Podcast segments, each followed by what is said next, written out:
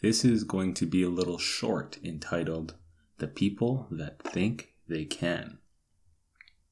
This is coming directly from a plaque that's on my wall, and whenever I pass by it, I like to read it. I like to read it while brushing my teeth or when I'm waiting for something.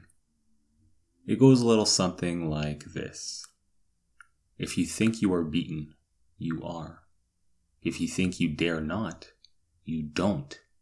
If you like to win but think you can't, it's almost a cinch that you won't. If you think that you'll lose, you've lost.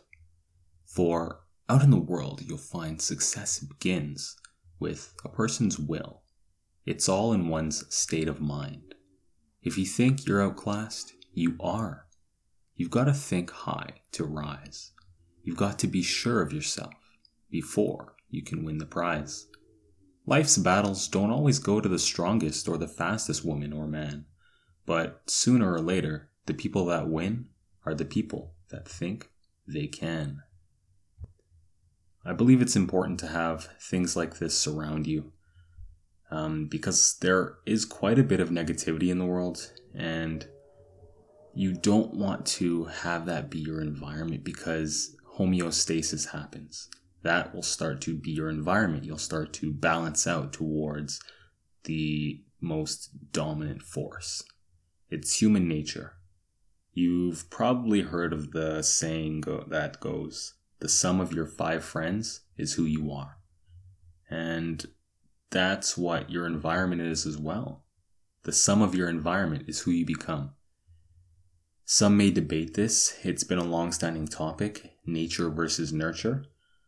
But if it's a debate and I know that it's 50 50, why not take the chance of going 50% in the way you want and then working on the nurture aspect? So, for example, surrounding yourself with positive sayings will be the nature, then the act of doing and self accomplishment will be the nurture.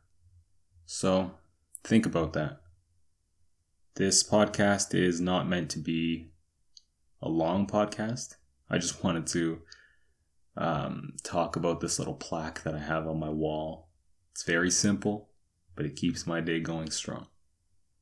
All right, guys, take care.